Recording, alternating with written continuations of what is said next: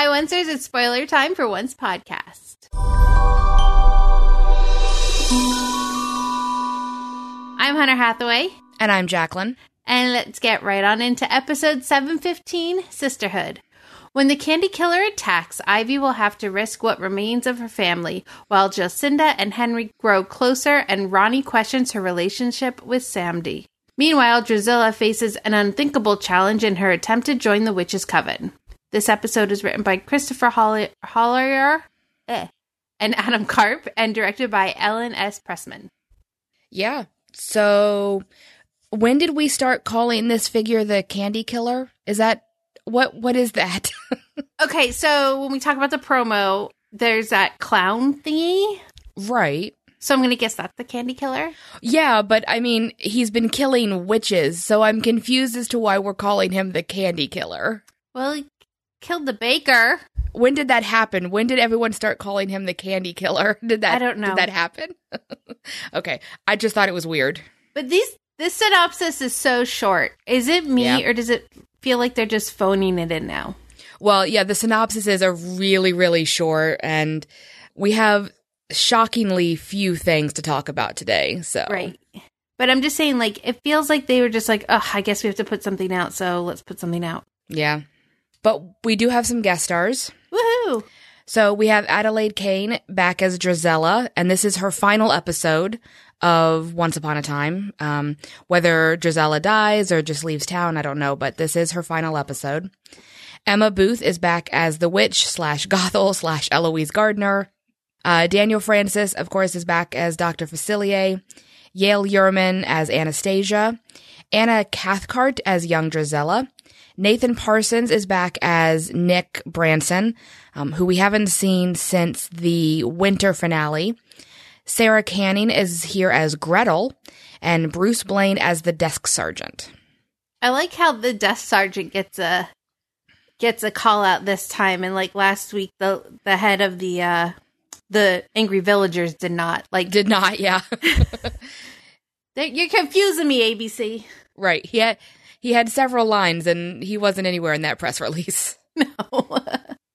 So we got some a new face. That's kind of interesting, Gretel. Without Hansel. Yeah. Maybe she's one of the ones that gets killed by this Candy Killer. Maybe. I saw some people theorizing that maybe Nick is the Candy Killer, but I don't understand why. Well, when you saw... Okay, so let's talk about this promo, because we see the Candy Killer in the promo. Yeah. I'm just jumping to that part right there. He doesn't look short. No, and when you go and watch the spring premiere, the... The person who kills the doctor reaches down and picks something up. It's very clearly a woman's hand. I mean, it, it looks like a woman's hand. Yeah. So I, I don't know why Jack or slash Nick would be the killer. I don't know what his motivation would be, but it's kind of weird that suddenly we have Gretel as well. Yeah. Maybe she's one of the witches. Maybe. I don't know. Okay. So let's talk about the promo, because we do have promos for you. Um, it starts off in the other realm with Regina, and she's talking to Drizella, and she says she that she should give up on the curse, and will, she will find a way to help her. But of course, Drizella doesn't want her help. No, she looks like she's choking Regina. Yeah, because it looks like she's really learned to use magic. Yep. So, and that's all we get from the past. For having a young, um... Young Drizella in this episode, I think. Oh, do we know how old Sarah Canning is? No, I don't. Um, because she could be in the other realm.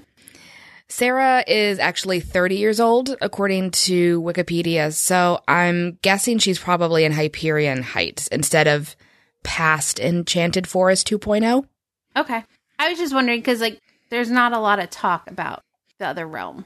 No, right. And I mean, I have no idea where Gretel even came from with this story. When I saw the, the guest stars, and I was like, what? Where where was this from? What's going on? Considering it's entitled Sisterhood, I would have really thought that there'd probably be a lot more of the sisters in it. Like, young Drizella and Anastasia, like, seeing what happened back then more. Yeah. That was just me personally, so. Okay. But let's flash forward to Hyperion Heights. And now I'm using people's real names and not their pers- their fake personas. Right. So Gisela is in what looks like a parking lot, uh, like a parking garage. Yeah, alone. That's what I thought it was. And someone in this very creepy mask and knife appears. And I'm going to guess that that's the candy killer. Probably. I mean, it, it looks like one of those almost like baby doll giant masks that people yeah. wear like in horror movies.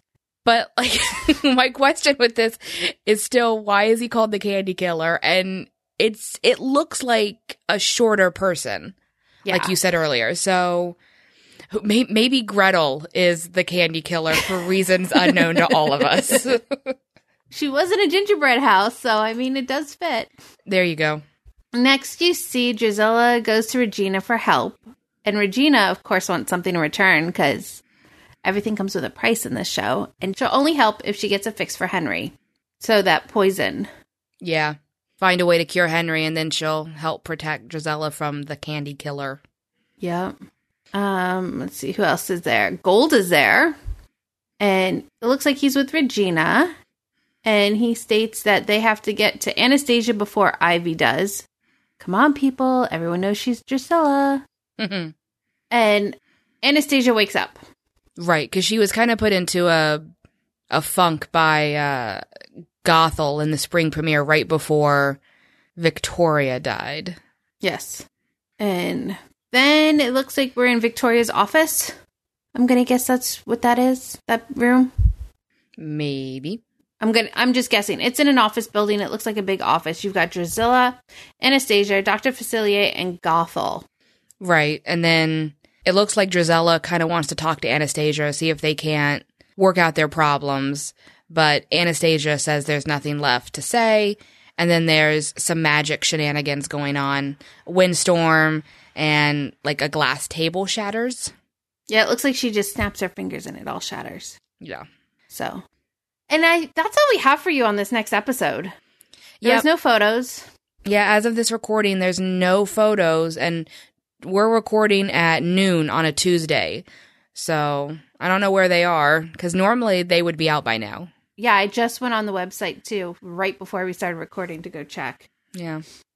And yesterday, if we had recorded, that even the press release wasn't out by this time yesterday. Yeah. Because I You're sat getting... down yesterday at this time to type up all our notes, and there was nothing. Yeah, they're getting a little lax. They're like, eh, the show's over. But we do have another piece of news. Yes. Um, this ep- piece of news, most of you, if you guys are into spoilers, probably already know, because it came out, I think, about two hours after we finished recording last week's spoiler podcast, which, of course, because I had mentioned that we still didn't have this piece of news, which I thought meant we weren't going to get this piece of news, and then it comes out. I love when that happens. And last week we recorded later on a Tuesday, so this came out like really late Tuesday, early Wednesday morning. Yeah. So, the big news. Jennifer Morrison, Jenny Goodwin, Josh Dallas, and Emily Duravan are all returning for the finale. Woohoo! And Jennifer Morrison is actually in Vancouver as of this recording, Tuesday afternoon. Um, she's got Emma's wig on, the long hair, because she took a couple photos that are on her Twitter and her Instagram. I don't know when Jenny and Josh are going to be coming over. Um, and I don't know how long Jennifer Morrison is staying, because they are actually going back to Steveston to film the finale as well. So it's studio, and they're returning home to Steveston. And that's only appropriate due to the name of Leaving Storybrooke. And I don't know if Jennifer is going to be there for the Steveston filming or not. Um, by this time next week when we record, they will have shot, you know, about a week's worth of the finale. So if we have any photos, we can talk about them then. Yeah. Sad that it's coming to an end, but I think it's time. Mm-hmm. And I lo- like I said, I love that they're going back to Steveston, because that's where it all started. Yeah, it's nice that they're going back. You know, it wouldn't feel right to not see Storybrooke and that town one more time.